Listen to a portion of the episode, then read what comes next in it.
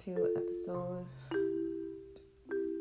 eight, nine, nine of um, On a Tangent. Today is supposed to be part two of my favorite dramas, uh, K dramas, and I did record it like a 30 minute segment, but then decided to delete it because I wasn't paying attention half the time and my brain was drifting off. So I'm gonna make this as short as possible so I don't have to edit as much and I can just post it up. If you hear like a lot of deep breathing, it's just my dog's right beside me sleeping, so just don't mind her. But um, instead of just talking about other dramas that I've watched that I remembered or like I liked or whatever not, um, I'm just gonna talk about what I look for in a drama, um, and just kind of wrap it up that way. I love sad, happy, com- comedic, um, historical, doctory, all kinds of dramas I really enjoy. Um, historical, depending on what it is, but I usually enjoy all these. Um, the only thing is that the plot obviously has to be interesting. It's for every everything you want to watch has to be interesting, or you're not gonna be able to follow it. But for me, I needed to have a um, like a deep meaning to me or like you needed to relate it to me somehow and i don't it doesn't sound selfish or something. I don't know it's just how i like i'm able to connect more with the drama itself and i'm able to show more emotion towards it and like enjoy it even more if i can have that some kind of relation towards it. Um obviously there's a bunch of dramas that i don't relate to at all but you know it's good to have a little bit of that background sometimes for example, um, Goblin is I think I really liked it because um, it like doesn't relate to me, but just like very interesting about like incarnations and um, having a past life and all that, and know, it's just very interesting to me. Uh, other dramas like Mr. Sunshine, um, it's actually based on like an actual historical, it's historical fact. Um, obviously the characters and story itself is fiction, but what actually happened and like actually having rebels and everything in the in the wars and uh, all that stuff is true. Um, so that kind of really hit hard for me as well. Um, even just like instrument playing or um, having two secret lives or like two lives that in the drama for example in her private life it's this woman trying to balance her work life. She's like a professional cur- museum curator but in her pri- home like her private life and her um, own time after work she's a fan site. And fan site is um is basically a fan regular k-pop fan but with a better camera and more time on their hands um, and more access to things. And they're the ones that usually take those like high quality pictures that you see online or fan cams or whatever and um, yeah, she's a fan. She's a fan, a very big fan, like a K-pop fan, and it like relates to me because I'm a really big fan, and I'm trying to balance, you know, my non-K-pop life with my K-pop life, and it's just a little bit of a here and there kind of thing. I don't know. It's like, it helps. It helps me relate even more and enjoy the drama more.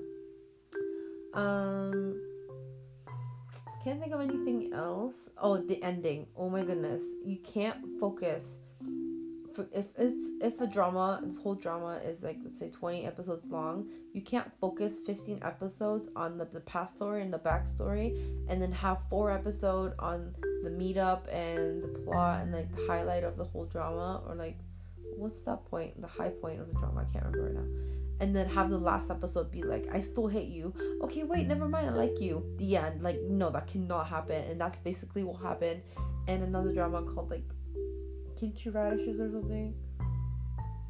Can't remember the title. Can't bother myself. I'm literally falling asleep right now. Um, but yeah, that drama was just a complete waste of my time. I thoroughly enjoyed the beginning and um, the uh, basically the past story of um, the drama and like these kids. But then once it got to the future and like it started actually going, I'm like, what the hell is this? Like I just did not enjoy it at all. It was just um, not pat in the head. I was just like, oh my god, disappointed.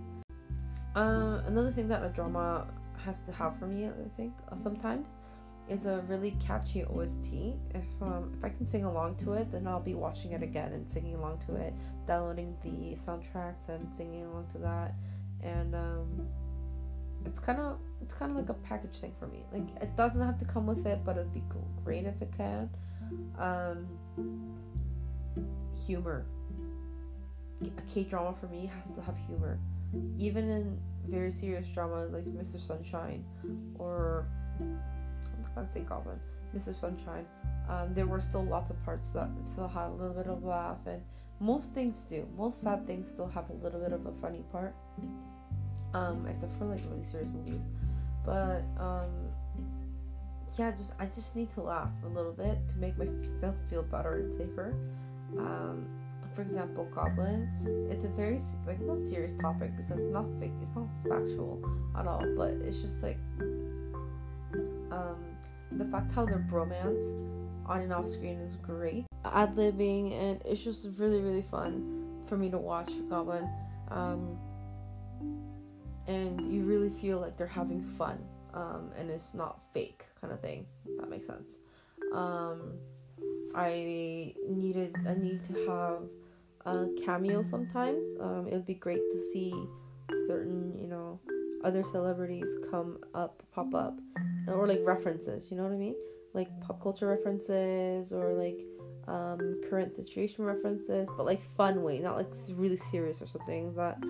But when they put something in like really fun like that, I think it's really enjoyable for me to watch it because I can be like, oh look, they talked about that. For example, I'm gonna go back to Goblin a lot, but like Goblin, um, they, they had to go to they wanted to go watch a movie and they were actually watching his at that time recently released Busan Hang, uh, Train to Busan movie at the theaters at their at the theaters and the TV screen, and he was like freaking out and he's like panicking, and I'm like, that's really funny because he's in that movie and he's like the main uh, character in it. And you know it's just very fun. Um i think i'm gonna keep it till there today. I know it's super short it's only like seven minutes long but i cannot even tell you. I can't stay awake right now i'm exhausted i need to go wipe my makeup off and sleep because i have another long day tomorrow long shift tomorrow and um you know ah, move on, I guess. I don't, I, I don't even know what I'm saying. I'm blanking out so much. I'm blacking out so much too. Whew. Um, thank you guys for joining me in today's uh, episode. I know it was really short and kind of rushed, and I don't know what I was saying half the time. But if I continue, I think I'll just pass out and just not be able to do anything, and not forget, not remember things. So, anyways, um, thanks again for joining my very very short podcast for today and I'll see you in the next one.